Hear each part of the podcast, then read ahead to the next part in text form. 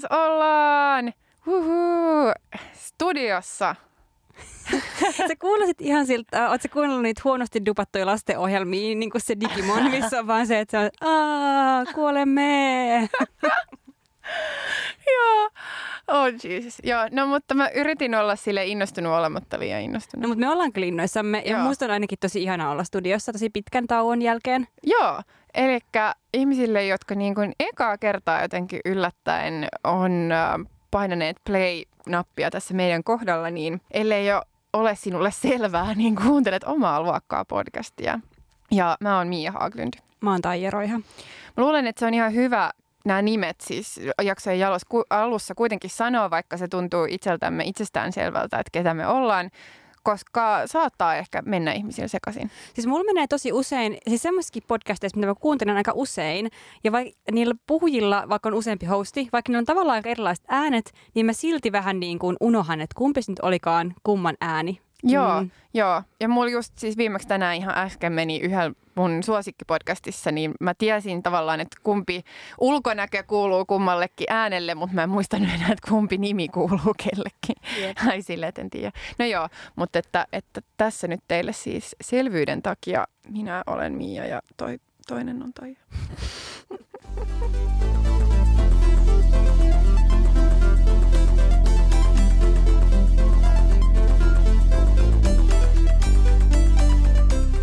Hei, meillä on nyt vähän uudet, uudet meiningit siinä mielessä, että me ollaan nyt tota, käsitelty tämä tää tilateema äh, viime, viime keväänä ihan totta kai kaiken, kaiken kattavasti ja laajasti ja nyt me lopetetaan se. Ja se loppui ehkä jo tavallaan ton ää, meidän kesän livejakson myötä ja nyt me ei ehkä tiedetä ihan, että minkälaiseksi tämä syksy muodostuu. Ää, katsellaan ja odotellaan, mutta me tuodaan teille tällainen ihan erikoisspesiaalijakso nyt Tänään. tänään. Mm. Mm. Musta nyt meillä on tulossa spesiaalijakso, koska mm, mä ehkä uskallan nyt sanoa, että kyllä meillä tulee se spesiaali noita jakso, mitä on paljon odotettu ja toivottu. Uh, mä olin just itse pari päivää sitten uh, keskustelemassa noituuden teemasta uh, osana runokuun ohjelmaa Nuoren Voiman klubilla. Se oli tosi hyvä, mutta se oli liian lyhyt. No Mua jäi oli. niinku ihan kaipaamaan, kun te olitte silleen niin tulessa ää, ää, tota, ja sitten se vaan loppui. Niin, se on ongelma. No, kun me ollaan totuttu myös puhua, niin, tai kun mä oon tottunut puhua yleensä studiossa sunkaan niin tunti niin. kahdestaan asioista, niin puoli tuntia kolme ihmistä. Ei se riitä. Ei, Jos on paljon asiaa, niin ei se vaan riitä. ei se riitä. Ja sitten oli niin traagista, että teillä oli sitä paitsi jotain hienoa myös kuvamateriaalia, jota te ette päässyt heijastamaan ja, ja kaikkea. Mutta ehkä me voidaan ottaa se sitten, jos me tehdään tämä, ja kun me Joo, siis joo. tehdään tämä noita spesiaali, niin sitten me voidaan postaa Instaan ja kaikkea mm. Mm. niitä hienoja kuvia. Joo. Mutta tänään meillä tulee semmoista hot take-tykitystä tykittelyn täydeltä. Joo, siis hot take äh, on all around us. Musta tuntuu, että se on se, on se mistä niin kun Twitterissä lähinnä harrastellaan, mitä aika monet podcastit myöskin tavallaan on, että ne rakentuu sen ympärille, että, että no niin, nyt tällä hetkellä käsitellään näitä ja näitä juttuja, ja mikä on sinun ää, jotenkin puheenvuorosi tai sinun teikkisi tähän asiaan. Ja ää, välillä se on musta vähän ärsyttävää, ää, että, että jotenkin että se on vaan sellaiset, että ihmisistä tulee vaan sellaisia niin koneita. Rea- reaktioautomaatteja. Niin. Jep. Mutta sitten välillä se on tosi hauskaa ja viihdyttävää, Jep. niin, tota, niin nyt mekin muututaan tällaiseksi reaktiokoneiksi. Ainakin vähäksi aikaa. Ei Joo. varmaan koko, kokonaan. Toivottavasti. Ei, ei. Mutta me kuitenkin mietittiin, että me tuodaan se tällaiseksi äh, ehkä pysyväksi elementiksi, tai ainakin nyt niin kuin jonkin aikaa eteenpäin pysyväksi elementiksi, että me otetaan pari sellaista juttua joka jaksossa, jo, joista me annetaan meidän hotteikit. Joo, kokeillaan. Ja sitten myöskin kuulijoille tiedoksi, että te saatte myös ehdottaa meille, että, että jos, jos on joku tietty kysymys, mihin te haluaisitte, että me otetaan kantaa silleen hot take tyylillä, niin antaa palaa. Me otetaan niitä mielellämme käsittelyyn. Niin otetaan. Mutta ennen kuin me lähdetään äh, purkamaan meidän tämän päivän hot take-aiheita, niin koska tästä on kuitenkin taas nyt vierähtänyt pieni aika siitä, että me ollaan oltu täällä studiossa ja muutenkin kesä nyt on sellaista aikaa, että kaikki ihmiset vähän silleen puuhailee jotain omiaan ää, ympäriinsä, niin, ää, niin sitten olisi kiva kuitenkin pitää tällainen pieni kuulumis ää, tota, keskustelu tässä aluksi. Tai ainakin mua, mua kiinnostaisi vähän kuulla, että mitä kuuluu. Hmm. Haluatko mä aloita? joo, joo. Ähm, mä listailin vähän semmoisia kuulumisia, mitä mä voisin kertoa, jos mietin, että, että nämä liittyy ähm, kiviin, kehovihaan, tanssiin ja viherkasveihin. Joo. Nämä muodostavat tämmöisen mun kuulumiskompon. Mä en ehkä ränttää näitä kaikki kerralla, mutta mm, mistä mä aloittaisin? Mä aloitan tästä kivestä, koska tämä kivi on tässä mun edessä. Siis mä kävin toissa päivänä semmoisessa aivan uskomattomassa kivikaupassa täällä Helsingissä Erinkadulla, sen nimi on Serafina. Mä suosittelen kaikille, ketkä on näistä kivistä ja kivien tämmöisistä maagisista ulottuvuuksista kiinnostuneita, koska tota, kun sieltä kyselin vähän siltä myyjältä, että voisiko se opastaa tässä kiven valinnassa, niin hän kaivoi esiin semmoisen metallilankavarvun, minkä avulla hän alkoi niin kun, vähän niin kuin ennustaa mulle ja mun ystävälle, joka oli mun mukana, että minkälaista kiveä me mahdollisesti tarvittaisiin. Siis mä oon niin kateellinen. On niin kateellinen. Siis se oli tosi uskomaton kokemus. Tämä mun ystäväni, hänelle ei ollut kiven tarvetta, että hänelle ei suositeltu mitään.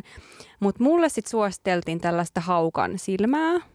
Tämä on tosi hieno tämmöinen, tosi litteä tota, tasainen, musta ja tässä menee tämmöinen ohkainen raita tässä keskellä. Tämä on tosi kaunis Se on tosi kivi. kaunis kivi. Voin, Joo. to, voin todistaa. Joo. Joo.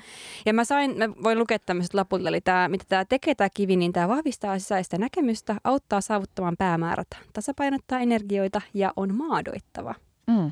Ja sitten se kertoi mulle kyllä, että mihin mun pitää käyttää tätä. Sitä mä en halua ää, kaikille kuulijoille paljastaa, koska olen salaperäinen ihminen. Mm. No ei vaan. Mutta siis mä sain ohjeeksi, että mun pitäisi pitää tätä mun mukana taskussa seuraavat pari viikkoa sitten sen jälkeen tyynyn alla.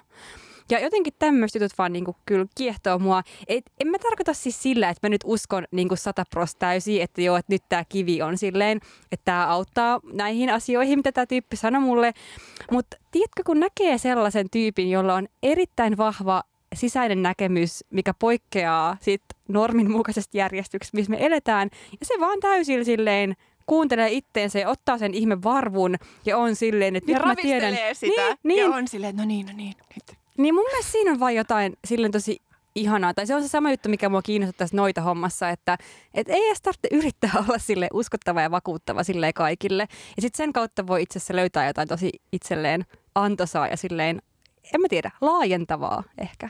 Joo, ja siis tollasethan voi toimia just vähän sellaisena niin kuin itseään ää, tota, todentavina ennust, ennustuksina tai tavallaan sellaisina niin kuin ohjenuorina, että jos sanoo, että hei, no nyt on tämä kivi ja tämä pitäisi auttaa jossain tällaisissa, tällaisissa jutuissa pidä se messissä, niin sitten ehkä alat tehdä niitä juttuja, mistä siinä on puhuttu, tai jotenkin sille, että, että mikä sen kiven rooli nyt on ja ei ole, niin on vähän niin kuin sivuseikka oikeastaan. Että, mutta sitten just tollaset, mä tykkään ainakin tällaisista äm, tavallaan erilaisista tavoista, että on se nyt niin kuin tarotkortit tai mitä se nyt on, mutta jotka saa sut tavallaan ehkä keskittymään johonkin uuteen tai niin oivaltamaan, että tämä juttu itse asiassa mua kiinnostaisi nyt tai tähän mun pitäisi keskittyä. Että on se sitten tavallaan joku suhde tai tunnejuttu tai työjuttu tai mikä se nyt sitten onkaan. Mutta mut tavallaan, että joku, jo- joka ei niin kuin siinä hetkessä ole ihan sun mielessä, mutta sitten sä oivallatkin, että hei tämä.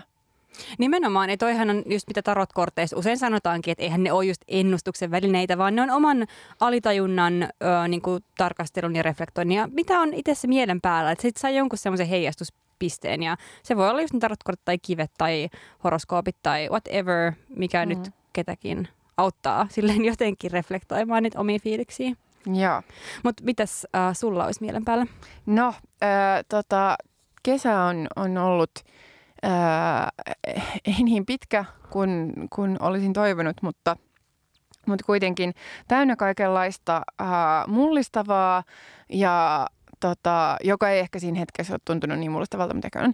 No, yksi, että minä muutin tämän ö, kesäloman aikana heinäkuussa tai heinäkuun lopussa.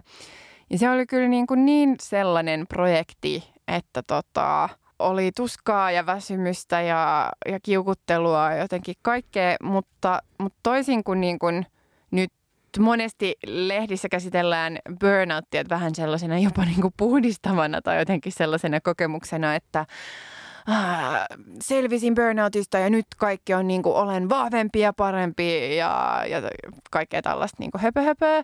Niin burnoutin kokeneena voin sanoa sille, että se on ihan paskaa, mutta muutto oli ehkä sellainen sille, että, että se oli ihan hirveätä rämpimistä, sen suunnittelu, sen toteuttaminen ää, ja etenkin niin kuin muuttolaatikoiden purkaminen, siis ihan hirveätä Mutta tulipa niinku sen jälkeen silleen sellainen vähän sellainen, niinku, että nyt mä oon saavuttanut jotain, vähän sellainen puhdistunut ja vähän sellainen voimakkaampi olo. Mm. Vähän silleen, I survived and I'm stronger for it. Mm. Tällainen on kyllä tosi mahtavaa, että saa jonkun tuommoisen, mulla ei ollut noin isoja projekteja kyllä, mutta esim. eilen kun mä olin sun luon koko päivän väsyneenä ja menin kauppaan, niin mulla tuli sitten tällainen samanlainen olo. Ja mä tein sulle ruokaa. Se oli ihana. Se oli tosi hyvää ruokaa myös. Mm.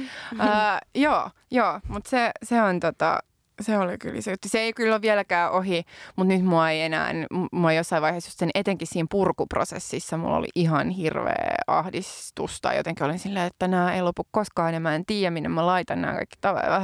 Ja mm. se ei oikein löytynyt paikkaansa, mutta tota, mut se ei ole vielä ihan valmis se kämppä, mutta nyt mulla on tosi hyvä fiilis siitä kämpästä. Se on ihana kämppä. Joo, se, se kyllä on niin se oli jotenkin iso kuuluminen. Ja mä voin ottaa yhden toisen tähän ää, suoraan perään, joka on myöskin tavallaan tällainen suuri elämää mullistava asia, joka on, että, et, tai siis musta tuntuu, että mä teen joko niin kuin monia sellaisia juttuja vähän ää, ennen kuin siitä tulee niin kuin iso ja trendikästä, tai sitten mä oon täysin jälkijunassa. Että kaikki muut on jo tehnyt sen, ja sitten mä oon tosi myöhäisherännyt. Se on useimmin näin päin kuin toisinpäin. Mutta joskus mä oon edelläkävijä.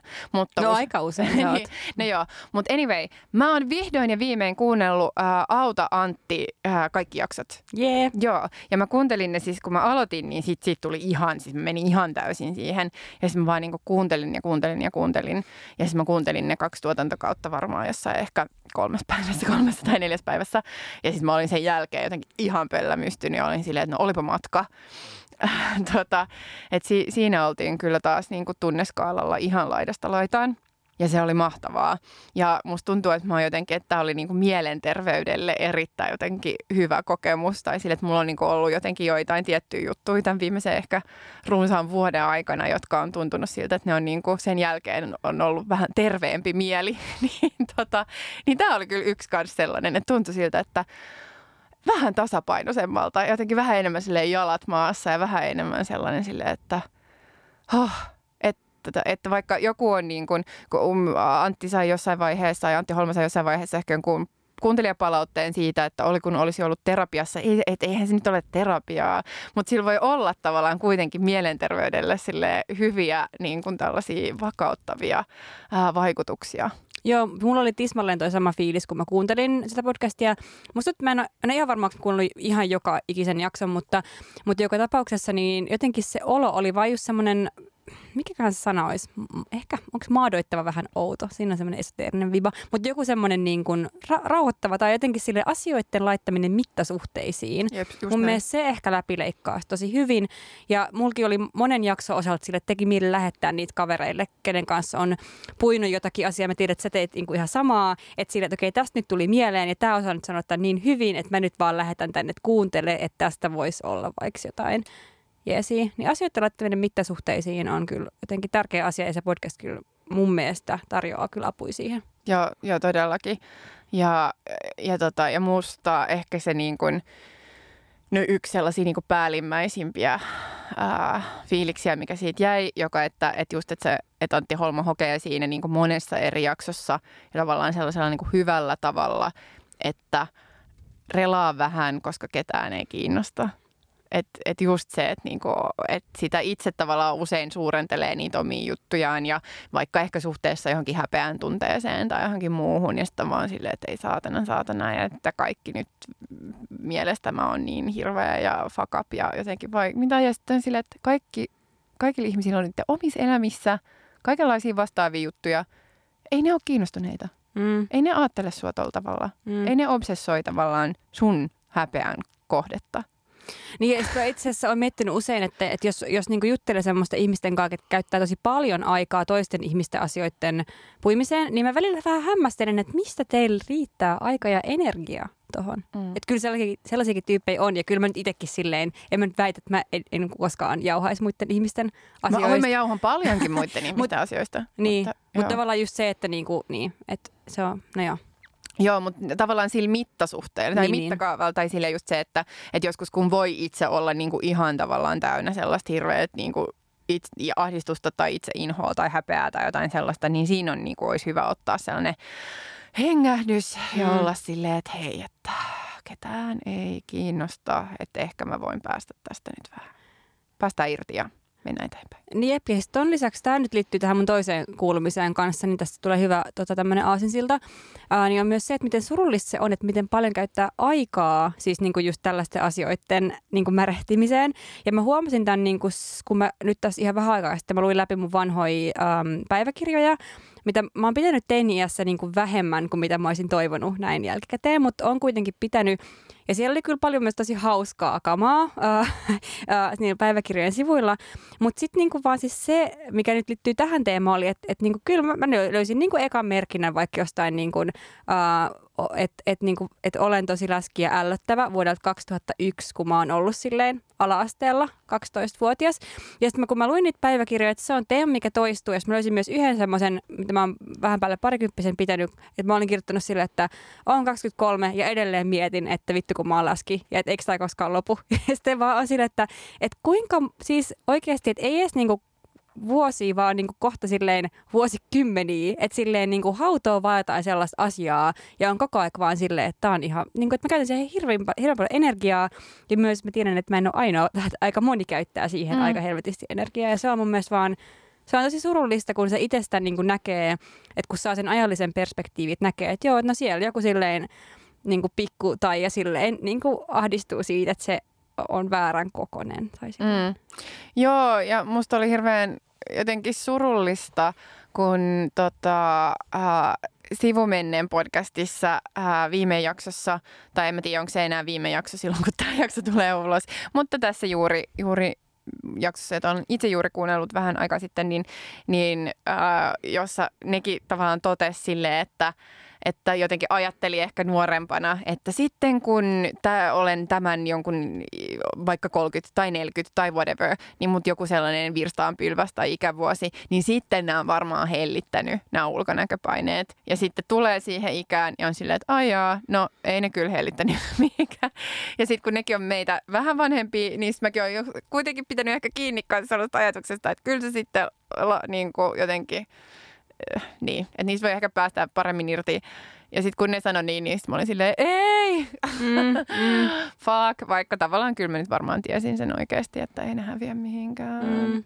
Mutta jotkut asiat häviää. Esimerkiksi niin kuin mä voin lukea yhden otteen tästä päiväkirjasta, mm. minkä mä laitoin mun Instaan, että Insta-seurat saattaa olla nähnyt tämän, mutta se oli myös tämmöinen, että ei rakkautta ilman tuskaa. Rakkaus satuttaa. Jos mä saisin nimetä Razor Blade Romancein suomeksi XL, se olisi rakkaus satuttaa kolme pistettä. Et on ehkä, on ehkä jotain sellaista henkistä kasvua ehkä saattanut tapahtua Joo, ja mun on kyllä pakko sanoa, että mun mielestä kuitenkin noi ulkonäköön liittyvät jutut, että, että kyllä ne menee myöskin ehkä kausittain tai laineissa tai jotenkin sille, että se ei ole ehkä niinku yhtä intensiivisesti niinku joka ikinen hetki elämässä niin pinnalla. Ää, henkilökohtaisesti ainakin niin voi varmaan olla, tai siis varmaan joillain ihmisillä ne on tavallaan koko ajan vielä herkemmin pinnalla ja joillain toisilla ne ei ole yhtään yhtä voimakkaasti pinnalla, mm. mutta ehkä mm. niin kuin jollain tasolla kuitenkin kaikilla. Jep, jep. Ja näihin liittyy jotenkin silleen tota, vaan tosi paljon semmoisia, tai näiden käsittelyyn semmoisia vaikeita asioita, että usein vaikka itsestään vähän silleen, että no, että onko se, onko, viekö me just silleen vähän niin kuin tilaa muilta ihmisiltä silleen, ketkä on kun mä oon kuitenkin aika normin mukainen, siis mun kehon, keholtani, ähm, että viekö mä tavallaan niin kuin tilaa niiltä, ketkä oikeasti ei mahdu siihen normiin ja kokee niin kuin ehkä vähän eri tavalla niin kuin myös vaikka syrjintää siis siihen niin kuin kehonsa liittyen, kuin vaikka mä, joka on kuitenkin silleen, niin kuin että, että se on niin kuin mun päässä oleva ongelma, eikä vaikka semmoinen, että mua yhteiskunnassa syrjittäisiin mm. sen takia. Niin, niin no kyllä, niin, niinpä. Äh, ehkä kausittain saattaa kyllä itsekin kokea, että mm. syrjitään sen perusteella. Mm. Mutta mut ei, ei syrjintä on väärä sana siihen, mm. mutta niin kuin, että se vaikuttaa kohteluun tai vaikuttaa tavallaan sellaiseen tietynlaiseen kanssakäymiseen ihmisten kanssa tai miten vastaanotetaan tai miten jotenkin no, suhteisiin ja kaikkeen sellaiseen. Mm. Että ei siitä kyllä ole. En ainakaan itse koe olevani siitä vapaa, vaikka itsellänikin kuitenkin sille on tiettyjen normien mukainen ulkonäkö. Öö, ulkonäöstä on itse asiassa myös hyvä asinsilta mun seuraavaan kuulumiseen, koska mä nyt haluan olla myös tavallaan tälleen rehellinen ja reipas, niin kuin säkin oot ollut näissä viime jaksoissa, jossa on, me ollaan saatu siis tosi paljon palautetta siitä. Rehellinen ja reipas, sori. Niin. Joo, joo jatka, jatka. tota, ää, niin kuin sä kerro, oot kertonut sun sokerointi kokemuksista tai myöskin siitä, että olit menossa ja ja näin. Ja siitä on tullut tosi paljon palautetta ja se on ollut hauskaa tavallaan, että ihmiset, tai että se on resonoinut selkeästi niin kuin ihmisiin. Ää, ja sitten just kun mä oon ollut silleen, no minä en mene mihinkään sokerointeihin, äm, niin sitten mä haluan nyt tässä tuoda esille, että se, että mä en käy nimenomaan sokeroinnissa – ei tarkoita sitä, että mä en olisi hyvin pinnallinen ihminen, joka välittää todella paljon omasta ulkonäöstään ja myös kyttää sitä jonkin verran ja on myös erittäin valmis tekemään kaikenlaisia niin kuin, muokkauksia tai ää, tota, silleen kipua ää, aiheuttavia toimenpiteitä – niin, kuin, niin sanotusti omalle silmälleen parantaakseen sitä ulkonäköä. Eli summa, summarum, minä olen käynyt microbladingissa, miten seköhän mä sanon sen, no, microblading käsittelyssä, mikä siis tarkoittaa sitä, että ää, mulle on tehty mun ää, kulmiin sellaisia tota, ää, tietyn ajan pysyviä ää, viiltoja, jotka on niin kuin, sen, niin kuin tatuointimaisesti. Eli että mulla on tehty niin kuin, vähän tuuheemmat ja vähän sille muodokkaammat ja silleen siistimmät ää, kulmat kuin mitä mulla luonnollisesti on. Ja, ja just tämä, että, että se ei ole niin kuin, tavallaan, että se menee mun mielestä just sellaisen tietyn pisteen yli, että se on ihan normi tavallaan meikata kulmat ja se on tietysti tai se on sille hyväksyttävää, mutta tämä on kuitenkin niin sanotusti niin raju toimenpide, koska se kuitenkin se on niin kuin kasvojen viiltelemistä ja se on ää, pysyvää tai semipysyvää, että se kestää siis jonkun vuoden ää, about. Niin se voi var- olla monien mielestä kuitenkin aika sille oho, että et, et jotenkin tekee jotain sellaista.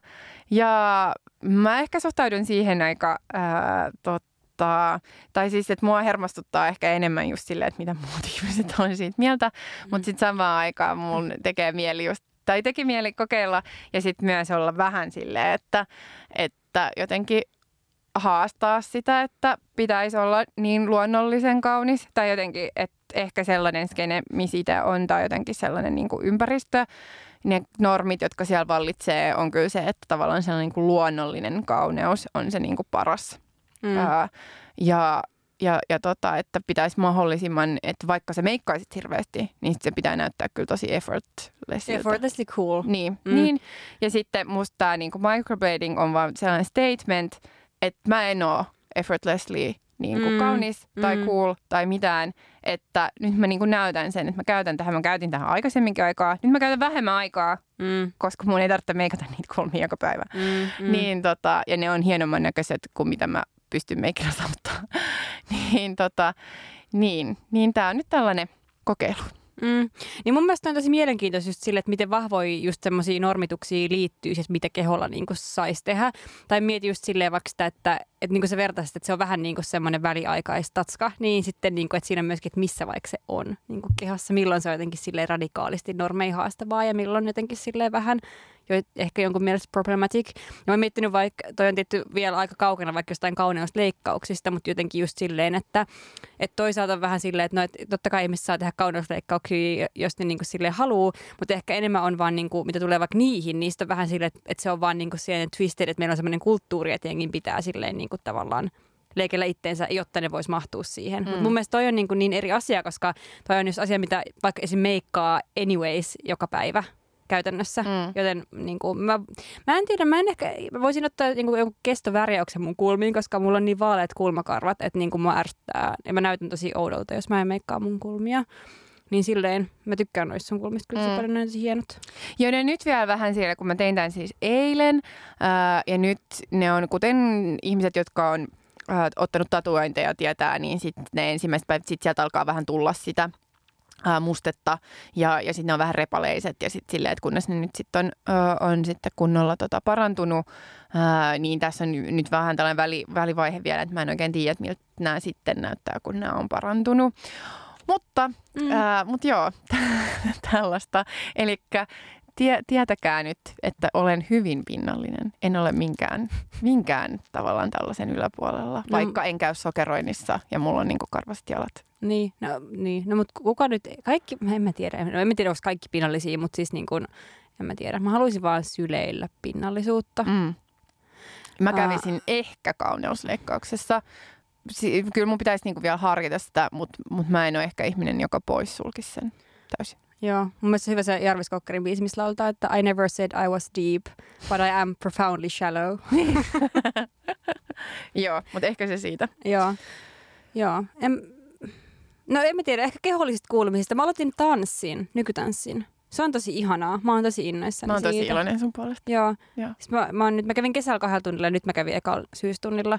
Ja sitten ihan sika kivaa tehdä sille johonkin Nick Cavein biisiin vaan silleen tanssia silleen kaatua ja rymytä lattialla ja kieriskellä ja jotenkin leikkiä, että miltä, mitä tekee, jos laittaisi käden maalipurkkiin ja mitä sillä pystyisi maalaamaan. Se on vaan tosi ihanaa. Siitä tulee niin hyvä olo. Mm. Suosittelen kaikille tota, No, suosittelen kaikille kyllä nykytanssin aloittamista. Joo. Mäkin olen tanssinut enemmän tässä tota, viimeisen ehkä kuukauden tai jotenkin niin kesästä lähtien. Öö, mä oon taas tota, löytänyt pitkästä aikaa öö, teknon pariin. Tai tota, et mä oon ollut, mä oon ollut niin väsynyt nämä viime vuodet tai jotenkin sille tehnyt sikana, mutta ollut samaan aikaan jotenkin tosi uh, loppu. Niin mä en ole käynyt hirveästi ulkona että jos mä oon käynyt jossain, mä oon käynyt just jossain kotibileissä tai silleen, ehkä jossain baarissa vähän aikaa, mutta, mutta mä en ole vaan hirveästi en ole bilettänyt tai käynyt ulkona. Mutta nyt mä oon käynyt vähän just tällaisissa enemmän just niinku musa- ja elektronisen musan ympärillä tota, pyörivissä tilaisuuksissa, jossa tavallaan ei tarvitse olla yhtään sosiaalinen, koska se pointti on vaan se, että sä menet sinne vaan niinku tanssimaan ja se on ollut niin ihanaa, se on ollut niin ihanaa, niin, niin kuin silleen voimaannuttavaa. Ja joo, että fiilistelen myös kyllä tätä, tätä tanssi, tanssihommaa. Ja yritän kyllä päästä mahdollisimman paljon kaikkien muiden elämänkiireiden keskeltä tota, reivaamaan tämän seuraavan syksyn aikana. Hyvä tavoite syksylle. Joo. Ehkä se kuulumisista. Eikä ei, kun sulla oli, ei kun nyt sun pitää kertoa, koska tätä mä oon tota odottanut ää, ah, tätä. Vihe, miksi kaikki on pilalla? Miksi viherkasviryhmät on pilalla? No niin, no joo voi helvetti. Siis kun mähän jossain vaiheessa fiilistelin näitä Facebookin viherkasviryhmiä, niin. koska niin jotenkin niissä oli silleen kiva meininki. Ja siellä ihmiset postaili kuvia niiden kasveista ja oli silleen, että onpas kaunis, onpas komeat kukat, onpas ihanaa. Ja sitten semmoisia tosi kannustavia emojeita ja kaikkea niin kuin sellainen, tosi semmoinen wholesome niin kuin meininki. Niin mä en tajuu, mutta nyt yhtäkkiä mun fiidi on täynnä silleen kuvia, missä jengi postaa niihin ryhmiin silleen niin kuin, uh, niin kuin kuvia niiden saa, niin kuin, et viherkasveista, mitkä on saanut jonkun taudin tai tartunnan tai hyönteisiä. Yhtäkkiä ne hyönteiset ja kaikki nämä niin kuin tämmöiset taudit on vallannut ne viherkasviryhmät. Aa! Mä en tiedä, mitä tapahtuu, mutta yhtäkkiä mä en saa yhtään semmoisia hyvän mielen päivityksiä, vaan pelkästään, että miten päästä eroon tästä kirpusta X. En mä muista niitä nimiä. Hyi. Öö. Hyi. Sehän on melkein niin kuin ne kirput olisi sun, sun kasveissa tai sun kotona, Eikö kun ne on sille, koko ajan sun ruudulla. Niin, että vähän niin kuin heinäsirkat tulee. Mm. Että nyt on silleen niin kuin lopun ajat on oikeasti käsillä, koska niin kuin, että viherkasviryhmiinkään ei voi enää luottaa, että ne on vaan semmoisia niin kuin tuhon aikaan tullut ja se lankeaa meidän kaikkien päälle. Uh. Niin sit mä oon jotenkin sit siitäkin vähän down.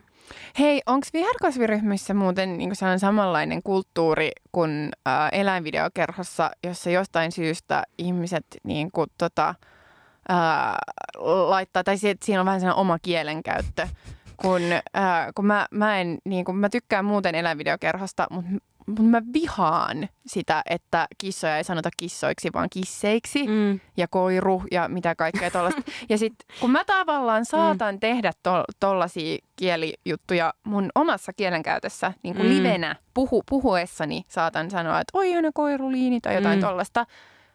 Mutta en mä halua nähdä sitä jossain niinku vakiintuneena kielenkäyttäjänä jossain Facebook-ryhmässä. Mm. Tai siis se vaikuttaa ihan jotenkin se, e, joku, joltain lahkolta. Mm, E, mm.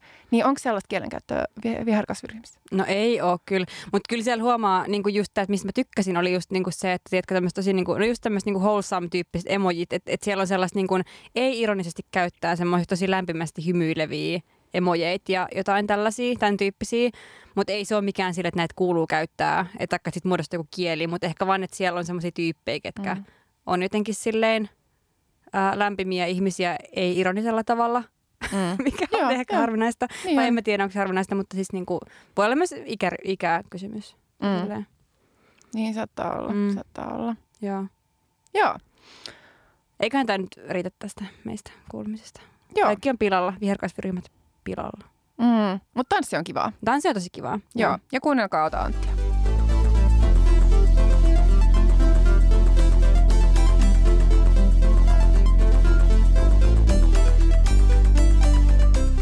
Tämän kesän aikanahan on myös tullut telkkarista, tai ei itse asiassa telkkarista, vaan netistä. Internetin suora, suoratoista palveluista. Niin, HBO Nordicilta. Äh, Handmaid's Talein kolmas kausi. Ja äh, mua on viihdyttänyt se, että, että sä oot kysellyt multa, että oot sä jo kattanut ja ei helvetti ja että mitä mieltä, että mulla olisi tästä niin paljon sanottavaa, niin musta oli ilmiselvää, että nyt pitää tuoda tää, tähän tota keskustelu tänne podcast-maailmaan, jotta niin kuin ihan tavallaan tällä mikin edessä saisin kuulla sulta, että mikä tässä mättää. Et nyt, nyt alkaa hot take. Siis mä oon tehnyt tämmöisen niin kuin, um, viiden kohdan listan asioista, mitkä mua ärsyttää Handmaid's Taleissa. Um, Luetteleks mä nämä kaikki kohdat nyt, niin voidaan sitten Joo. valita, että mitä me kehitellään. Me ei tarvitse mennä kaikkiin tosi yksityiskohtaisesti. Uh, no ensimmäinen asia on tämä, no eikö mä sanon vielä pohjustuksessa sen, että tosiaan mä en tiedä mikä olisi sana, kun tämä ei ole niinku guilty pleasure, koska mä, se ei ole semmoinen, niinku, että mä tykkään Handmaid's Taleista ja sitten mä koen, että mä en saisi katsoa sitä, mä katson salaa. Tästä ei ole kysymys. Joo, Uh, se ei ole niinku mikään problematic fave. ei se ei, Ei, ole ei. sellainen, ei. ei. Mutta joku, joku siis semmoinen, että mua ärsyttää ihan sikamanet asiat siinä sarjassa, uh, mutta silti mun on pakko katsoa, koska mä haluan tavallaan nähdä, että mihin se sarja on niinku menossa, koska mä haluan tehdä analyysiä siitä, että et se ei niinku jotenkin jätä mua rauhaan. Ja tosi monessa asiassa mulle tulee mieleen, että, että Handmaid's Taleissa tiivistyy tämä Hmm. ongelma. Ja näitä on tosiaan nytten, mä oon tähän viisi uh, eri asiaa. Ensimmäinen on tämmöinen, mistä on puhuttu paljon, eli tämän sarjan taipumus mässäillä väkivallalla ja tuottaa eräänlaista tällaista kurjuuspornoa. Eli se, se väkivalta tavallaan niin kuin, vähän niin kuin estetisoidaan ja sit niin kuin, sillä, sillä niin kuin todellakin mässäillään. Toinen asia, mistä on, mitä on kritisoitu tosi, paljon, ja tähän me erityisesti kyllä keskitytään kohta, liittyy tämän sarjan epäonnistumiseen käsitellä rotuun liittyviä ö, kysymyksiä ja rasismia ja näin poispäin. Uh, kolmas on se, että mun mielestä tässä kolmoskaudessa on ollut ihan todella laahaava rytmi ja mua ärsyttää se, mua ärsyttää se, että se koko aika luo sellaista, että no nyt tapahtuu jotain ja mitä ei tapahdu. Ja jos vertaa vaikka ekaan tuotantokauteen, missä tapahtui tosi paljon, niin musta tuntuu, että tämä on aivan liian silleen sellaista hidasta ja niin kuin ärsyttävää. Neljäs pointti liittyy liberalismin käsittelyyn erityisesti Kanadan rooliin. Kanadaa esitetään tässä sarjassa aivan puhtaasti semmoisena ihanna paratiisina, missä niin kuin ei ole mitään vikaa ja se ottaa kaikki pakolaiset niin kuin avosylin vastaan. Myös Gileadia edeltävä y- yhteiskunta Yhdysvalloissa esittää, kun se olisi ollut joku helvetin lintukoto, missä kaikki oli ihanaa ja kaikki oli oikeasti vapaita toteuttaa itseään, mikä on aivan siis täyttä bullshittia. Ja sitten viides, viimeinen kohta, liittyy siis tähän niin kuin lasten roolin ja äidin rakkauden käsittelyyn. Uh, et mun mielestä niin kuin, kun on, on nämä niin Bechdelin testit ja muut, että et voidaanko nähdä, että kaksi naista puhuu leffasta tai sarjassa jostain muusta keskenään kuin miehistä, niin mun mielestä Handmaid's Talein osalta voisi kysyä, että puhuuko se mistään muusta kuin lapsista, koska se on tuntuu, että se on ainoa asia, mikä niitä tyyppejä liikuttaa siinä sarjassa. Tähän heti, niin, tota, niin musta oli ihanaa jossain vaiheessa, kun tuntui just siltä, että ne puhuu vallankumouksesta, mutta nyt se vallankumous on vaan ne lapset. Nimenomaan. Että se ei ole muuta, että ei ole mitään muuta visioa sille. Ja, ja onko se sitten sitä, että nyt niinku tavallaan, että ne on antanut periksi kaiken muun osalta tai tuntuu siltä, että et ei ole tilaa ja happi loppuu ja ainoa nyt niinku ajatus, mikä silleen enää pysyy päässä sen vallankumouksen osalta on se, että lapset pitää saada pois. I don't know.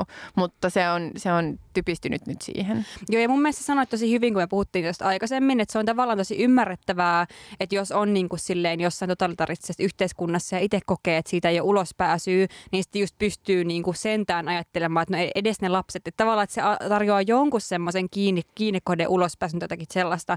Ei siinä mitään, sen mä tavallaan ymmärrän, mutta sitten se jotenkin, että sitä ei, jotenkin semmoisia äityyden vaikka vaikeita tunteita, ei siinä tuntuu, että siinä niin kuin ole niitä, ja, ja sitten niin kuin sille, että se solidaarisuus, mitä vaikka ne vaikka Martat ilmaisee vaikka just näiden muffinsien lähettämisen kautta, niin se on niin kuin oikein ylitse pursua, kun kyse on lapsista. Mutta jos kyse on niin kuin vaikka äh, siihen Gileadissa elävien naisten auttamisesta, niin sitten se ei ole mm. ihan mitenkään sillä samalla tasolla. Joo, nimenomaan. Hei, nyt tämä olisi pitänyt varmaan laittaa heti alkuun, että spoilerivaroitus, spoilerivaroitus. Ai niin joo. Että jos te ette ole kattonut tätä kautta loppuun ja ette halua tietää, tai niin kuin, että me saatetaan nyt sanoa ihan mitä vaan, juu, juu, mitä juu. tapahtuu ihan missä vaan jaksossa, niin kelatkaa tämän ohi ja palatkaa tähän joskus myöhemmin. Tai sitten jos te ette mindaa, niin, niin kuunnelkaa vaan. Mutta me, me ei nyt niinku py- pysyttäydytä jotenkin missään sellaisessa, että me herkästi käsiteltäisiin, jotta ei, ei mm. pilottaisi mitään, vaan me pilotaan ihan täysin. Joo. Mä en ehkä jaksa ihan hirveästi puhua tästä väkivallan mässäilystä, mutta mä haluaisin vaan sanoa sen siltä osin, miten se liittyy siihen kakkoskohtaan, eli siihen rodun käsittelyyn puutteellisuuteen. Niin mun mielestä liittyy siis niinku vaan siihen, että, että se on vaan ihan sika epäuskottavaa, että se Tunin hahmo niinku oikeasti selviää muka silleen kaikesta, ilman että sille niinku tehdään niinku mitään. Että just yksikin tyyppi, kenen kanssa mä juttelin tässä aiheessa, sanoi, että niinku, et, et ton sarjan logiikan mu, niinku mukaisesti, että jos se olisi niinku tavallaan sen sarjan maailmassa uskottavaa, niin Tunilta olisi niinku, uh, leikattu kaikki raajat sille, että se pystyisi enää ainoastaan silleen niin kuin li- lisääntymään. Mutta sehän siis, ei ole kärsinyt mitenkään siis silleen niin kuin, ta, niin kuin, niin kuin tai no on se kärsinyt, mutta siltä ei, ei tavallaan niin kuin samalla tavalla kuin mitä monet muut Joo, hahmot siinä kärsii. ja sitten just se, että, että jotkut hahmot tuntuu siltä, että aika helposti ne päätyy siihen kiljotiiniin tai päätyy niin kuin hirtettäväksi. Ja sitten June tekee ihan mitä vaan ja silloin niin kuin kaikki, kaikki raajat jopa vielä jäljellä. Jep. Eli ne, ketkä niin kuin erityisen helposti päätyy sinne, no ei ehkä giljotiiniin, mutta hirtetyiksi mm. tai muuten kuolleiksi, on tämän sarjan mustat henkilöhahmot. Ja erityisesti sellaiset mustat henkilöhahmot, joiden niiden tarinaa ei käsitellä Tunin kautta. Mm. Eli tässähän on niin kuin vaikka ajatellaan vaikka Moira ja sitten tämä Tunin äm, tämä puoliso. Mikä, mikä se nimi muuten on? Miten mä oon unohtanut? Kyllä se tulee kohta. No anyways, mutta et tavallaan, että nehän on myös hahmoja, jotka on tavallaan suht isossa roolissa, mutta Tunin kautta, että he mm. ei ole tavallaan, se ei ole heidän itsenäinen tarinansa siinä mielessä. Mutta sitten niin kun tota, tässä kolmannes kaudessa on just tämä yksi tota, Martta, joka joka tota, on huolehtinut Junein lapsesta, niin June asettaa sen oikeasti tosi vaara, hengen vaaran, että Martta myös kuolee, että hänet hirtetään siinä. Ja June on mukana hirttämässä Kyllä, sitä. kyllä. siis, että se... niin. Mutta se, kenet June ottaa syntipukiksi, on tämä musta orjatar, joka on tavallaan täysin indoktrinoitunut siihen järjestelmään, koska hän on kokenut niin äh, hiton traumaattisia asioita. Mm. Ja sitten June su- syyttää häntä siitä, että hän oli tämä. Joo, se oli siis äh, tavallaan, tai silloin kun se alkoi tämä sarja, niin mm. sitten se, tämä ehkä vastaanotettiin sellaisena, okei, okay, okay, mielenkiintoinen nyt niin kuin tavallaan tällainen ää, kokeilu, että, että tässä on just tämä blind casting, ää, että niin kuin just, että ei ole mietitty tavallaan, että minkä, ää, minkä ihon värin tai minkä sellaisen perusteella, että mikä, kuka sopisi nyt mihinkään rooliin, vaan ne on kästetty mm. silleen, se, se kai tämä kuulostaa tyhmältä. Mutta joo, te ymmärrätte, mitä mä tarkoitan. Ää, ja ja sitten tota, sit se tavallaan se Atwoodin kuitenkin romaanissa oleva ää, kohta siitä, että et kaikki rodullistetut ihmiset on vaan niinku just silleen telotettu tai siirretty mm. pois, tai siis silleen, että niitä ei niinku ole tavallaan tässä Gilead-maailmassa siellä Atwoodin romaanissa, että tavallaan tätä asiaa on käsitelty siinä romaanissa. Siinä ei mielessä. paljon. Ei paljon, siis se... mutta tavallaan, että, että se on olemassa. Mm. Että tavallaan, että, että rasismi on olemassa mm-hmm. siellä. Ja sitten täällä niin kuin TV-sarjassa, niin se on vaan pyyhty pois. Mm. Että tavallaan, että ikään kuin olisi sellainen yhteiskunta, jossa ei kuitenkaan nämä muut jutut, että muut sorron mekanismit on mm. olemassa, mutta, mutta rasismi ei ole. Ja just silleen, että se ehkä tavallaan toimi siinä ekassa, mutta nyt me ollaan jotenkin siinä pisteessä, että ei se, ei se toimi. Mm. Että, että just se, että otetaan niin kuin lähtökohdaksi joku sellainen... Öm, tai tavallaan kun ne on ottanut lähtökohdaksi kuitenkin tämän päivän Amerikan, tai että jotenkin, että sieltä nyt niin kuin lähdetään, ja ne on ne flashbackit, jotka tapahtuu, on tavallaan jotain tätä päivää tai vähän tästä tulevaa. Mutta siitä on pyysitty rasismi pois ja se tuntuu todella oudolta. Jep. Ja just se, että eihän niinku fiktiivisten kirjojen tai TV-sarjojen tai leffojen, ei niitä aina tarvitse olla niinku realistisia niinku siis meidän tässä maailmassa tietenkään. Että sehän on myös niinku taiteen yksi funktio tavallaan käsitellä semmoisia mahdollisia maailmoja. Mutta tässä se on mun mielestä vaan, että se ei ole mitenkään perusteltu, koska ei tämä pyri tutkimaan niin kuin, silleen, yhteiskunta, jossa ei olisi rasismia, vaan tähän pyrkii nimenomaan tutkimaan sitä, että miten niin kuin, kun äh, nämä tietyt niin kuin eri arvoisuuteen liittyvät rakenteet tulee niin kuin institutionalisoiduiksi sen niin kuin valtiomuodon kautta, niin se on vain super epäuskottava ja mun mielestä silleen niin kuin jotenkin aika törkeä tavallaan se rotukysymys sivuutetaan täysin. Etenkin kun monet näistä niin kuin, ähm, niin kuin, ähm, kidu, vaikka kidutuksen muodoista, mitä tässä sarjassa käytetään, niin Ed Woodhan on monen kertaan painottanut, että ne on kaikki asiat, mitä on tapahtunut oikeasti. Mm. Ja usein ne on tapahtunut nimenomaan rodullistetuille äh, ihmisille yleisesti ja naisille erityisesti. Mm. Niin se on musta vaan jotenkin, on, no, me ollaan taas niin kaksi valkoista naista puhumassa tästä asiasta ja on varmasti asiat, mitä me ei tavallaan niin kuin, uh, itse myöskään tässä nähdä ja se on varmasti myös tosi eri kokemus katsoa sitä niin kuin itse rodullistettuna kuin mitä se niin kuin ehkä meille on, mutta vaan, että mun mielestä se on vaan tosi niin kuin, se tekee tässä sarjasta vaan tosi huonon. Niin se tekee. Siis ja just yhdistettynä siihen, että Junille ei tapahdu mitään. Yep. Tai siis siihen, että yep.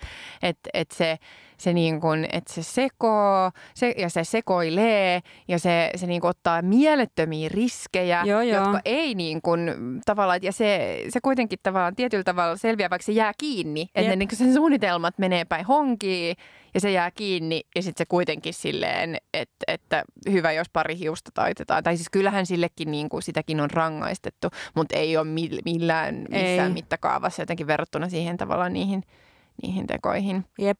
Ja myöskin siinä kakkostuotantokaudessa itse asiassa June asetti sen yhden mustan perheen Uh, siis ei pelkästään vaaraa, vaan siis se johti sen käytös siihen, että se mies uh, hirtettiin ja sitten sit naiset tuli orjatar. Joo, ja sen niiden lapsi just vietiin niiltä tai siltä niin, Niin, että tavallaan silleen, että se on niin kuin, että kyllä mun mielestä itsekyyden käsittely vaikka niin TV-sarjassa, se on mun mielestä mie- mielenkiintoista, mutta mun mielestä siis se on, tämä on niin kuin selvästi niin kuin rakenteellinen asia siinä sarjassa. Että ne, jotka tavallaan kärsii eniten siitä Tunein itsekyydestä, niin ne on rodullistettuja tyyppejä. En mä, mm. us, mä en jotenkin usko, että se on niin kuin silleen ihan täysin jotenkin silleen sattumaa ja mun mielestä se ei ole takka silleen, että se on tosi huonolla tavalla niin kuin, mm. siis sitä.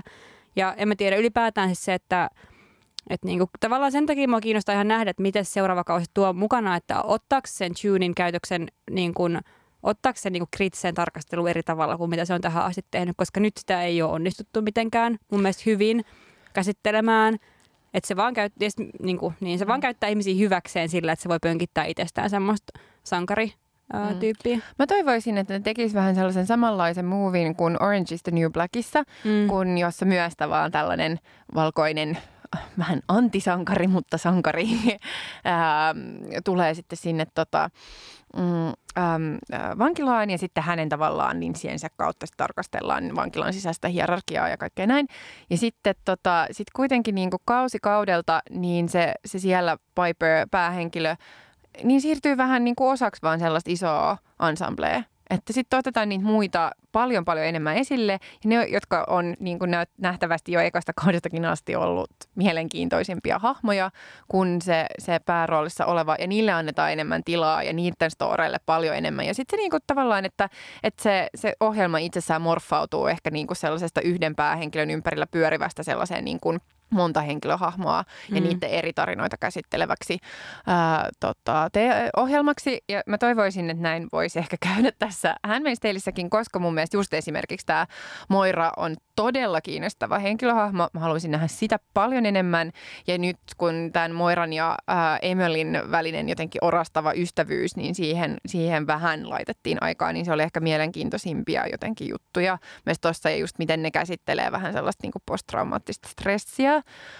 ää, niin, niin jos ehkä otettaisiin tavallaan tollainen askel ja jotenkin vähän laajennettaisiin sitä katsetta, niin mitäköhän siinä voisi tapahtua ja mitä, mitä jotenkin työkaluja se, se mm. antaisi sille sarjalle, mm. niin se olisi mielenkiintoista katsoa. Mutta mua vaan, just toi sun Kanada-pointti ja just liberalismipointti, niin sehän on ollut just juttu, joka on ollut musta ihan niin kuin ekasta jaksosta asti tai koko ajan seurannut siinä ja se ärsyttää silloin, se ärsyttää edelleen. Ja musta Kanada on vähän just sellainen, siis kyllähän mekin niin kuin nykymaailmassakin jotenkin mun mielestä käsitellään Kanadaa aika silkkihansikkain, koska on niin ihana Justin Trudeau äh, siellä Wow. tuota, maata johtamassa, joka on niin komea ja niin woke. Ja niin sillä on hienot sukat. Niin, ja, ja jonka niin kuin, politiikka on lähes yhtä perseestä kuin kaikkien muidenkin. Mm. Tai siis, että, että just se, että että että just no, Kanadan siirtolaispolitiikka on niin kuin, kaiken kritiikin alla. Tai siis sille, että että että tota, ää, niin ihan samalla tavalla. Että se on sellainen Justin Trudeau-landia niin kuin meille tavallaan. No, tässä hetkessä, mutta ihan samalla tavalla tuossa sarjassa. Mm, jep, toi on just tosi ärsyttävää. Uh, ja siis myös jotenkin, en mä tiedä, siis totta kai niin kuin, no vaikka siinä tota, nyt tässä, mihin tämä päättyy, tämä kolmas uh, kausi, niin kun siinä on tämä niin juoni, missä tota, uh, Ju, Ju, nimenomaan June organisoi tällaisen, niin kuin, että joukko lapsia uh, pelastetaan Kanadaan semmoisella lentokoneella. Ja kun yksi niistä lapsista, joka niin kuin, tulee sinne Kanadaan, niin se eka kysymys on se, että onko tämä se maa, missä minä voin pukeutua ihan miten itse haluan. Ja se, että joo, okei. Okay. Mä ymmärrän, että siellä on haluttu joku semmoinen laini, mikä jotenkin silleen lapselle ymmärrettävällä tavalla jotenkin äh, symboloi sitä jotain, mitä siinä Gileadissa ei ole ollut. Mutta samalla se on jotenkin silleen aika oireellista, että se typistyy siihen, että Mm. mitä mä voin laittaa päälle. Kun ei Mm. siinä nyt varmaan, niin kuin, se ei ole ehkä nyt tämä Se on, niin hyvän, se on asia. hyvän yhteiskunnan tavallaan mittapaalu. Niin, plus se antaa olettaa, että okei, no okei, tietenkin siis Kanada on siinä paljon vapaampi kuin Gilead, selvä se, aivan siis selvästi, mutta ei, ei, se, ei, ei maailma mene silleen, että on totalitaristiset yhteiskunnat ja sitten on niin kuin, äh, niin kuin liberaalit äh, yhteiskunnat, missä kaikilla on vapaus tehdä mitä tahansa. Et niissä yhteiskunnissa, missä me vaikka nyt eletään, Mm. on omat ongelmansa, mitkä liittyy esimerkiksi ihmisten varallisuuseroihin, luokkaan liittyviin Mm. hierarkioihin, moniin muihin hierarkioihin. No, vaikka just siihen rotukummin käsittely tässä on Mm. aivan niin kuin 0 kautta 5 tasolla. Niin et se ei onnistu tavallaan sen takia mun mielestä sanoa, niin kuin, tai tekee kunnollista yhteiskunnallista analyysiä, koska siinä vaan luodaan semmoinen kuva, että tämä on pahin, mihin voisi mennä.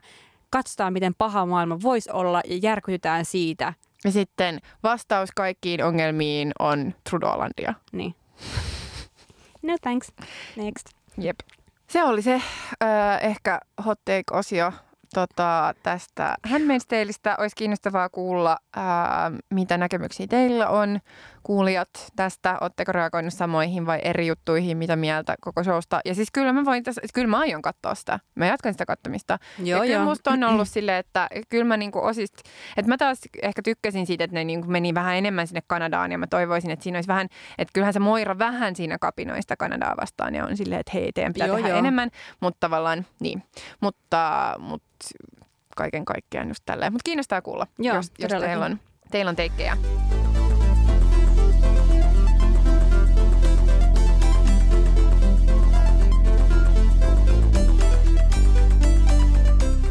No mennäänkö sitten toiseen hotteekkiin?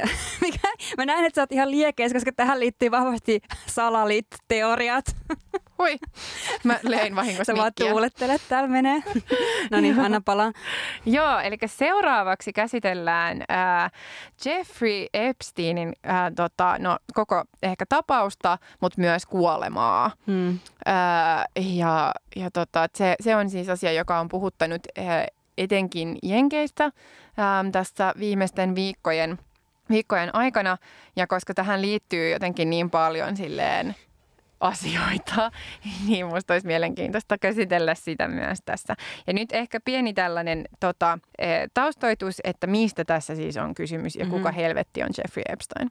No, siis se on, Jeffrey Epstein on siis äh, tota, miljardääri, tai oli Hmm. miljardääri ö, Jenkeissä. Ja vähän tällainen self-made man, joka ei siis niinku syntynyt rahaan, vaan ää, tota, itse teki itselleen tämän suuren ja hyvin mystisen ää, tota, äm, Omaisuuden. omaisuuden. Mm. Joo, ää, koska hän oli siis niin sanottu money manager, eli siis ä, sijoitus niin kuin konsultti tai toimija tai, tai tavallaan oma itse asiassa silloin oma sijoitusfirma. Mutta uh, hänellä on vain niin kuin tunnet, tunnet, tunnetusti vain yksi asiakas. Varmaan siis ollut monia, mutta vain yksi, joka on niin kuin nimeltä tunnettu. Ja se ei ehkä kuitenkaan, vaikka se on ollut hyvin varakas asiakas, niin sille riitä selittämään että mistä nämä niin kuin Epsteinin miljardit on nyt tullut. Ei missään tapauksessa. Epsteinissa, Epsteinillä on myös ollut hyvin vaikutusvaltaista ystäväpiiriä, että hän on niin kuin kautta vuosien kuvattu niin Donald Trumpin seurassa, Bill Clintonin seurassa, kuin äh, brittien prinssi Andrewn mm. seurassa. Mm. Ää, niin, ja siis tavallaan muitakin, muitakin siinä ympärillä, mutta silleen, että on vähän ollut tällainen jet set hobnobbing niin kuin tyyppi. Siis erittäin hyvin verkostoitunut siis niin kuin just englanninkielisen maailman yläluokan keskuudessa. Kyllä. Eli ensimmäisen kerran ää, Epstein sai vuonna 2008 ää, ehdollisen vankeustuomion alaikäisen ää, seksuaalisesta hyväksikäyttäjästä. Tai hyväksikäytöstä siis. Ja, ja tota, sen jälkeen niin monet, tai esimerkiksi kun Trump otti siihen vähän niin kuin etäisyyttä ja oli silleen, että okei, okay, okei, okay, uh, what's what. Mutta esimerkiksi brittien prinssi Andrew jatkoi kyllä uh, tota hengailua Jeffrey Epsteinin kanssa tämän, tämän vankeustuomion ää, jälkeenkin. Ja asia, jota nyt niin kuin Briteissä ollaan yritetty vähän paikata ja se on niin kuin lausunut silleen, no olihan se ehkä moka, että mä nyt hengailin sen kaasen jälkeen, kun, kun oli tuomittu tästä alaikäisen mm. seksuaalisesta hyväksikäytöstä, mutta se nyt oli niin vaan niin kiva tyyppi. Mutta nyt ähm, tota, syy, sai niinku suuren, suuren syytteen ähm, siis tänä vuonna 2019 ää, taas alaikäisiin tyttöihin kohdistuneesta seksuaalirikoksista. Ja hän joutui tutkintavankeuteen ja teki siellä, nyt mulla teen täällä air quotesit, kun mä sanon itsemurhan. Mm. Vielä taustatuksen tota Epsteinistä siis se, että hän, hänellähän oli niinku just tällainen niinku, um, tai varmaan, en tiedä, useampia niinku näitä tämmöisiä privaattisaaria, tai saari, mitä puhuttiin myöskin tämmöisenä, niin Karibialla joku tämmöinen saari, mitä kutsuttiin esimerkiksi niinku tämmöisellä niinku Orgy Island, tai mm. että et, niinku, et, et sinne saarille, saarelle niinku mentiin tämmöisellä jollain jetset-porukalla. Silleen vähän viettää niinku orgioita tai muuta, mikä on vähän erikoinen sanavalinta, koska tiedetään, että siellä oli paljon myös alaikäisiä tyttöjä nähtiin, että sinne uh, roudattiin tälleen ihanaa tavaraistunutta sanavalintaa käyttäen uh, pedo, Kyllä. pedofiilisaareksi. Joo, kutsutaan. ja siis tämä on asia, ja nämä just tällaiset asiat on, on nyt tullut ilmi tavallaan ehkä siitä, siitä sen niin kuin pidätyksestä, siihen tässä ajassa sen pidätyksen jälkeen ja siihen, kunnes niin kuin nyt tämä niin sanottu itsemurha tapahtui. niin sanottu itsemurha. Niin. Mutta niin, oliko se, kerro nyt sun, mikä sun hot take, että oliko se itsemurha vai oliko se murha? Koska tätä nyt spekuloidaan paljon. Joo, että no tätähän nimenomaan spekuloidaan just sen takia, että, tota, että ää, et siinä on niin kuin, hänellä on niin – vaikutusvaltaiset verkostot ja niin kuin tavallaan nyt kun on alkanut tulla ilmi just näitä, siis just tätä Orgy Islandia, siis kaikenlaisia, että minkälaisissa bileissä, että se ja Trump on niin kuin kaksistaan järkännyt just sellaisia bileitä, mitkä on ollut täynnä vaan niin kuin kaikenlaisia sinne palkattuja mimmejä, kuka tietää minkä vuotiaita ja Trump on just vitsaillut sille. vuotiaita? tai siis minkä ikäisiä. Niin, niin tota, että ja Trump on vitsaillut just siitä sille, että niin, hän oli tyyppi, joka pitää niin kuin nuorista naisista, kuten itsekin, hö, Mutta ha, ha, ha. Jo, jo, ennen, ennen sitä ensimmäistä siis tuomiota, niin mm. Trumpin kielenkäyttö oli tavallaan tätä laatua kuvaillessa ja good guy, good guy. Ja sitten sen jälkeen hän on ollut sille shady guy, shady guy. niin, tota, ää, niin se tekee sen tavallaan sille, että okei, että jos se ei ollut, jos, jos se oli itsemurha, niin sitten se kyllä oli niin kuin sellainen itsemurha, johon jota avustettiin ja johon oli painetta mun, mun näkemyksen mukaan. Tai siis tämä on mun arvaus. Uh, mutta tota, että mä uskon, että, että insentiivi sille, että hänet saadaan hengiltä, jotta ei, niin kuin, ja että tavallaan todistusaineistoa saadaan, saadaan tota, tuhottua ennen niin kuin mahdollista oikeudenkäyntiä, on ollut erittäin valkutusvaltaisten ihmisten kohdalla helvetin iso. Siis helvetin helvetin iso, koska tästähän on just spekuloitu tosi paljon, että mitä kaikkea olisi tullut esille Jep. sen oikeudenkäynnin aikana. Koska niin kuin yhdistettynä siihen, että nämä on tällaisia tyyppejä, just jotkut Prince Andrew, Bill Clintonit sun muut, jotka on niin kuin sen, sen yksityiskoneella mennyt sen silleen kaikenlaisille reissuille ympäri maailmaa. Ja se yhdistettynä siihen, että sillä on vitusti rahaa, jos kukaan ei oikein tiedä, että mistä se raha on tullut. Että, se, että myöskin siis ää, tota, niin kuin ihmiset, jotka, jotka New Yorkissa toimii siis just tällaisena niin kuin trading-alalla tai just siis sitä, mm. tällaisella tota, investointialalla, mm. niin on ollut silleen, että ei se, ei se, ei se treidannut täällä. Mm. Että ei, sen niin kuin yhtiö treidannut täällä yhtään. Mm. Että ei me tiedetä tavallaan, että ei se ole meille tavallaan tunnettua, että mistä se, niin kuin ne rahat tulisi. Ja siitä on just spekuloitu, että olisiko se silleen saanut ne kiristyksen kautta, että se on siis just, että sillä on ollut tavallaan näitä kohteita, joissa on alaikäisiä tyttöjä, jotka on sinne niin kuin myyty tai että se on niin kuin ostanut tavallaan ne sinne.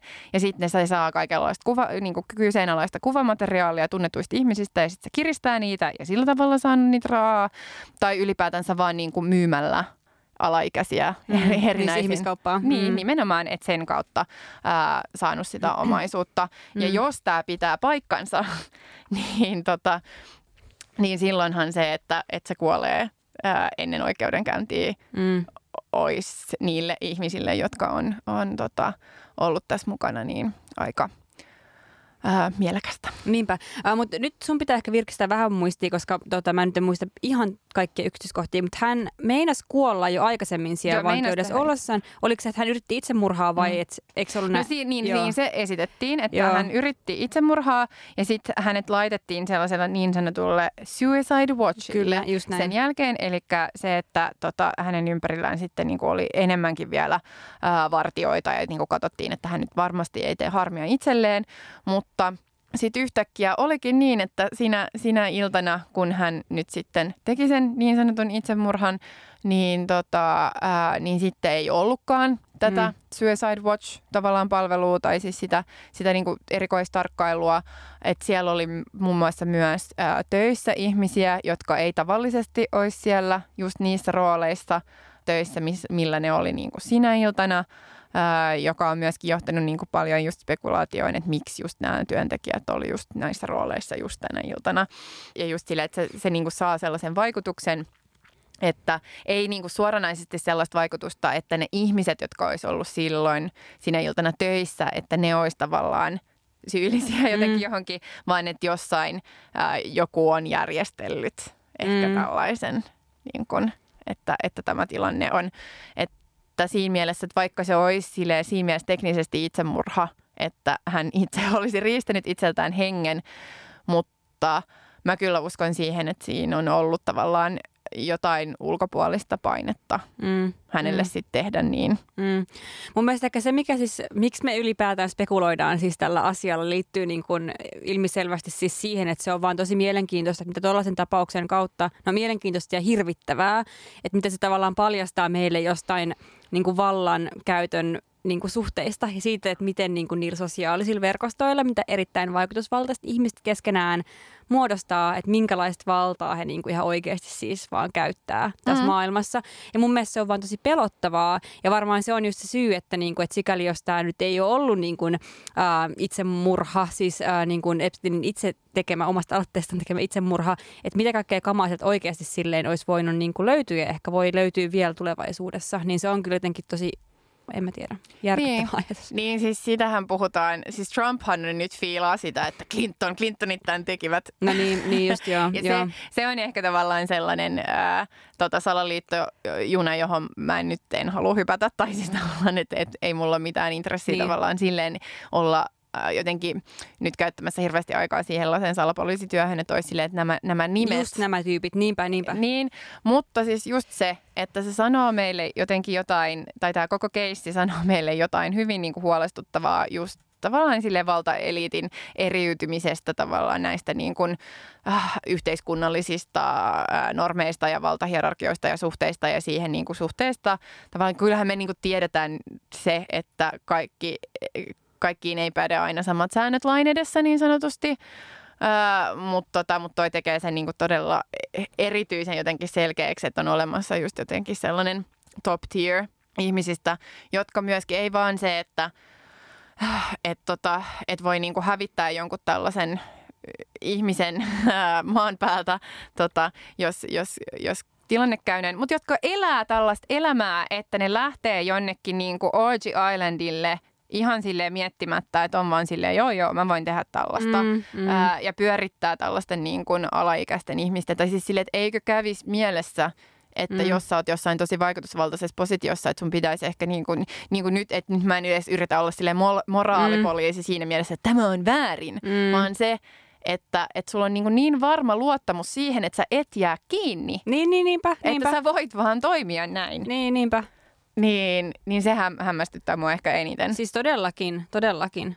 Et siinä, siinä olisi ollut pakko olla tosi hyvä luotta siihen, että, että sosiaal, se eliitin sosiaalinen piiri niin kantaa. Mm. Ja alettava miettiä, että mitä muuta kaikkea sen puitteissa voidaan tehdä. Niin, ja siis ainoa tavallaan mun mielestä johdonmukainen äh, lopputulos tällaisen jälkeen olisi se, että niin kuin rahat pois biljonääreiltä. Et, joo, et, joo, et joo. Rahat ja koneet joo. ja kaikki, saaret ja kaikki vaan. Niin, niinpä. Joo. Sosiaalisoidaan. Joo, tehdään se. Seuraavaksi. niin. Joo, mä en tiedä, tota, onko monet muut seurannut tätä. Ää, mä oon just erinäisten myöskin podcastien ja silleen kautta saanut, ja, ja mua kyllä on ilahduttanut tämä, tota, on sellainen jenkkipodcast kuin Red Scare, josta mä oon aika monta mieltä ää, sisällöstä ja silleen, mutta, mutta mä oon kyllä ilahduttanut tämä niiden käsittely tästä tästä aiheesta, että, että myös esimerkiksi se toinen tyyppi niistä on niin käynyt siellä Epsteinin talolla ja, ja järjestänyt just tällaisia silleen, ollut mukana järkkämässä just tällaisia mielenosoituksia siitä, että ettekö ymmärrä, mitä niin kuin, katsokaa mitä valtaeliitti on niin kuin vetää meitä kuin pässiä narusta tai miten tämä menee tämä sanonta. Joo. Tämä on kyllä ihan hyvä, että me niinku sille aloitettiin tämä jakso näillä taikakivien äh, maagisilla voimilla ja päädyttiin sitten salaliittoteorioihin eliitin vallasta. Mm. Mutta niin, tietäjät tietää. niin. Että kukin vä, niin vetäkään sitten omat johtopäätöksensä näiden perusteella. Joo. um, tota, joo, joo. Siis onko sinulla vielä jotain sanottavaa tästä aiheesta? Epsteinistä ei, ei sinänsä. Äh, mä voin sanoa vain sen, että, tota, että mä en usko, että tämä tulee ikinä selviämään. Et mä uskon kyllä, että se niinku, tavallaan ne, jotka on, jos joku nyt on tämän taustalla, niin että just ne eliitin verkostot on sellaiset, että niitä suojataan, tai siis tavallaan, että on tarpeeksi myös vaikutusvaltaa sit siihen, että et ei, ne, ei se tule ikinä selviämään, mm, että mitä tässä on mm. oikeasti tapahtunut. Ää, ja varmaan, että et, että sen Epsteinin keissi tulee, niin kuin mä veikkaan, jatkumaan siinä muodossa, että tulee, tulee ilmi ää, jotain ihmisiä, jotka on ollut tavallaan, ää, tota, jotka on, joita on käytetty hyväksi tai, tai jotka on tota, ää, ollut niin kuin uhriasemassa jotenkin mm. tässä valtapelissä, mutta et, et ne ei tule pystymään esittämään tarpeeksi painavia, painavaa todistusaineistoa niin kuin yksinään – että siitä, että tavallaan saataisiin tavallaan niin sanotusti kiinni mm. ketään, vaan että tästä tullaan vähän puhumaan ja tulee, tulee ilmi jotain kasvoja, mutta sitten se vaan sille häviää tämä koko mm. keissi. Mm. No, se jää nähtäväksi. Niin. Mä haluaisin nähdä jonkun dokkarin tästä aiheesta. Joo, ja se varmasti niitä tulee. Varmaan TV-sarjoja ja varmaan, no tää on aika aarrearkku tuollaisen mm. kannalta.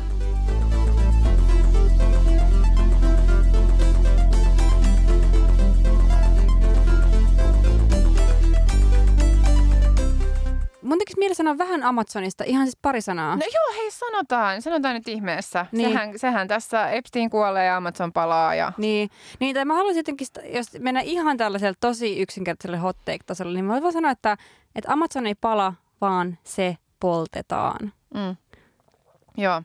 Ja mä haluaisin myös sanoa, että jos te haluatte tehdä jotain, niin mun mielestä ihan hyvä on myös esimerkiksi lahjoittaa rahaa esim. vaikka Greenpeaceille – Joo, Greenpeace on itse asiassa hyvä, hyvä tota, siemenpuusäätiö toinen, mutta jos tällaiset niin kuin Suomessakin toimivat, mm. ää, niin, niin GP on oikeasti myös sellainen, jos, joilla on ihmisiä siellä paikan päällä. Että et ei vaan tavallaan sellainen kansainvälinen organisaatio, joka niin kuin pelkästään vaikuttamistyöllä ää, ja, ja tällaisella ää, yrittää vaikuttaa siihen, vaan ne on ihan siellä ihan sille boots on the ground meiningillä.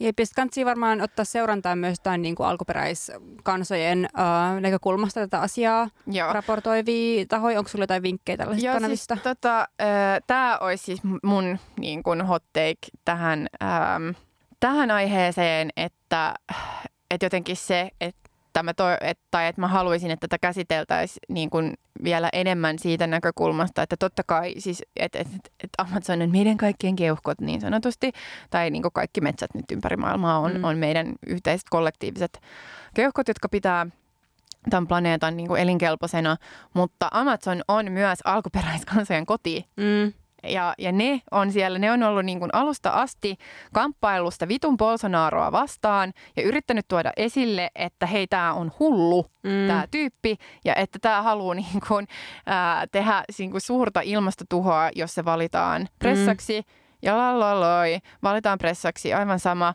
Ää, ja sitten se vaan niinku toteuttaa sitä, että se, että kohdistetaan katseet siihen, että oi oi, onpa se Bolsonaro nyt oikeasti aika crazy, niin on ollut ihmisiä, jotka on sanonut tätä koko ajan. Kyllä. Koko ajan ja ollut tietoisia siitä ja yrittänyt tavallaan, että ja ne äänet niin kuin systemaattisesti silleen, ei niitä ehkä niin kuin va, niinkään vaienneta, varmaan siis Brasiliassa vaiennetaan, mutta ne on sellaisia, mitä me ei kuulla ensinnäkään. Mm. Että ne ei edes tuu meille, mm. koska ne on niin, kuin, niin jotenkin niin kuin marginaalissa.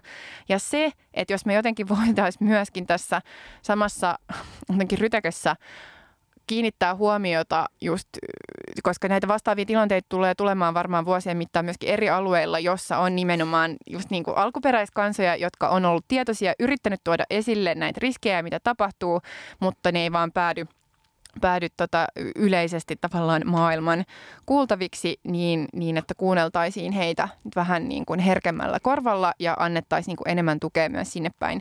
Ää, mä Instassa voisin tota, sellaista tiliä kuin Amazon Watch niin suositella, jos, tota, jos haluaa seurata, niin siinä on, siinä on mun mielestä hyvin, tai niin kuin puretaan niin kuin asiaa ää, tota, tästä näkökulmasta – ja sitten on tällainen kuin Amazon Frontlines, eli Amazon Frontlines.org, jonne voi myös mennä tota, ja siellä voi, heille voi lahjoittaa.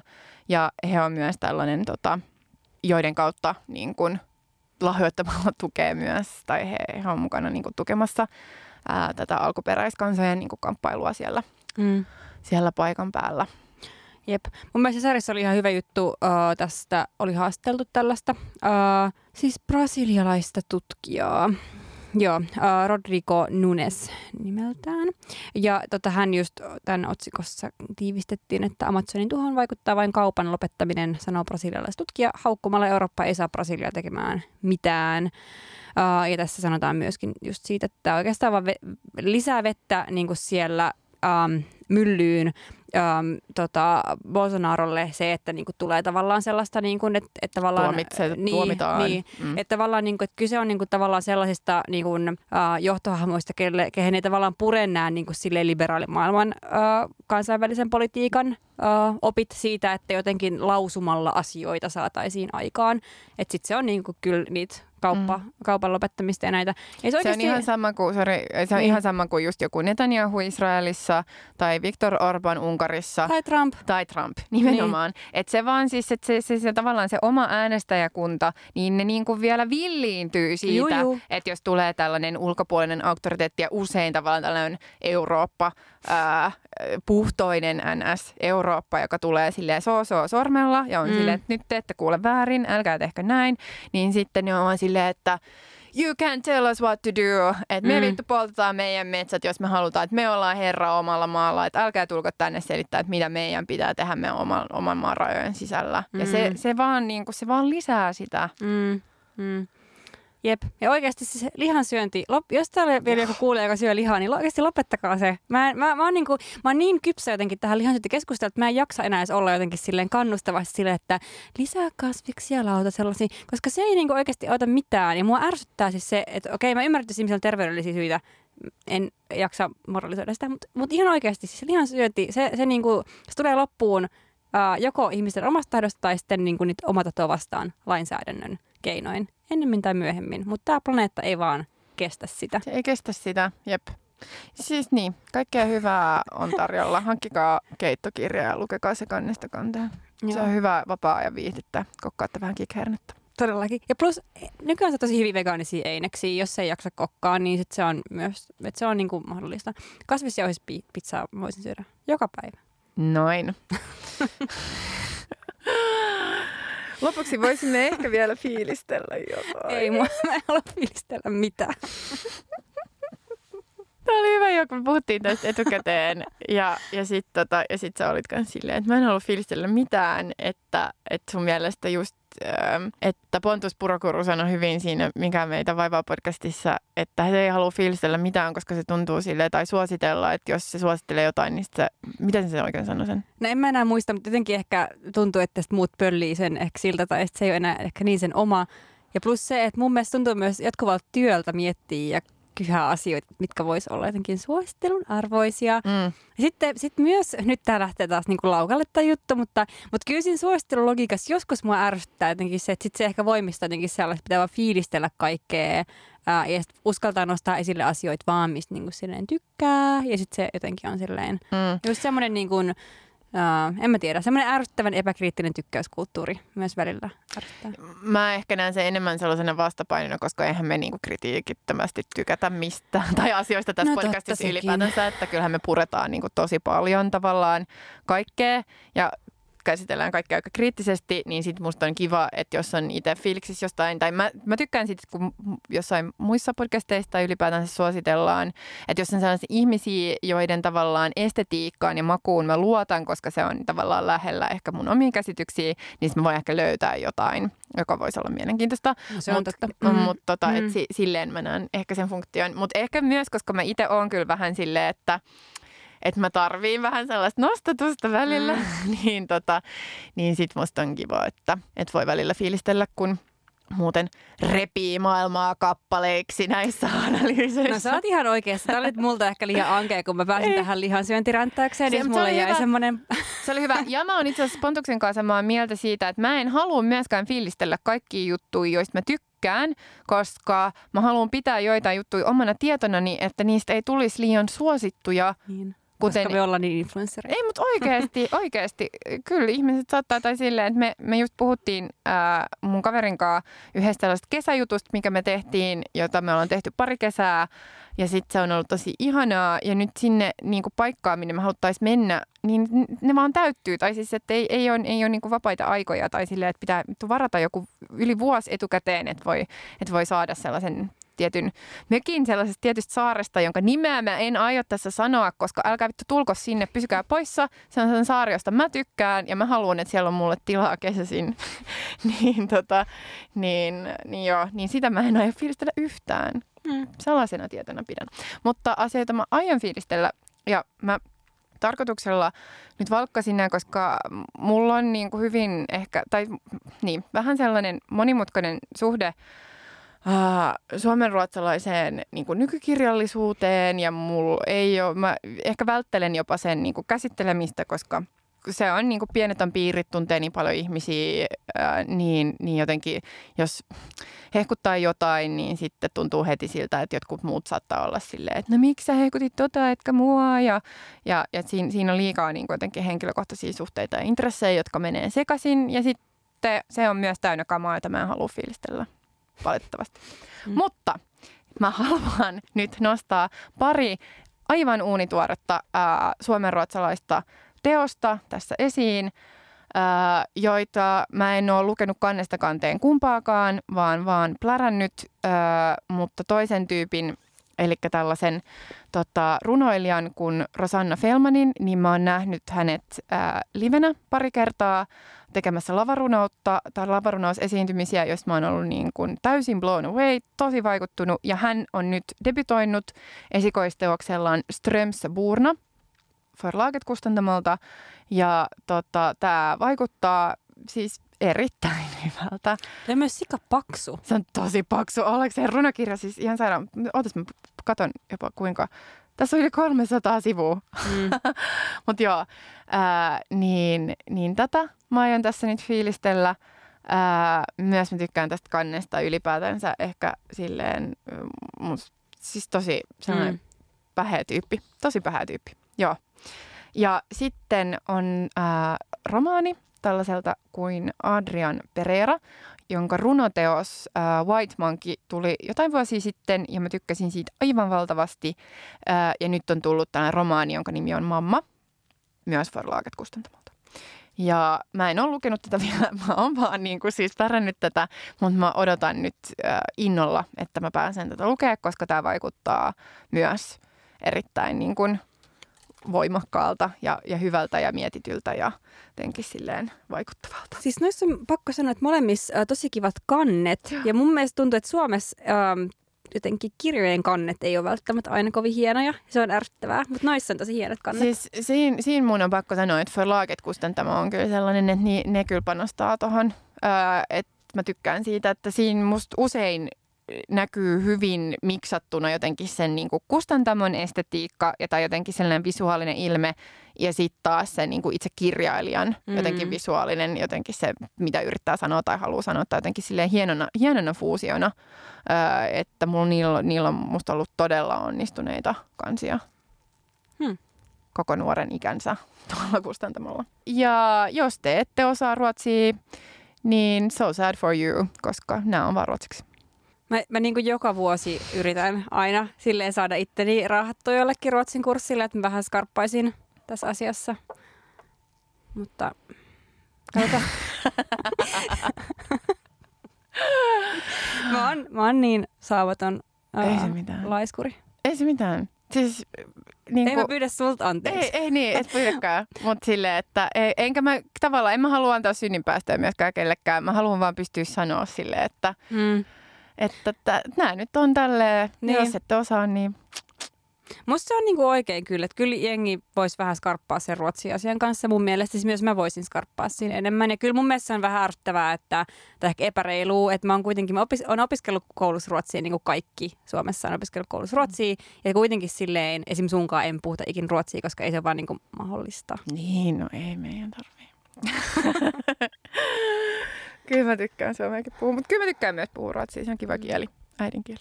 Hmm. Joo, se siitä. Joo. Hei, kiitos kun kuuntelitte. Me palataan taas um, taajuudelle. Mm, katsotaan pari viikon päästä ehkä. Joo, toivotaan. Mutta hei, kiva olla taas back, back, back. Ja ähm, pysykää kuulolla. Jep, heippa. Heippa.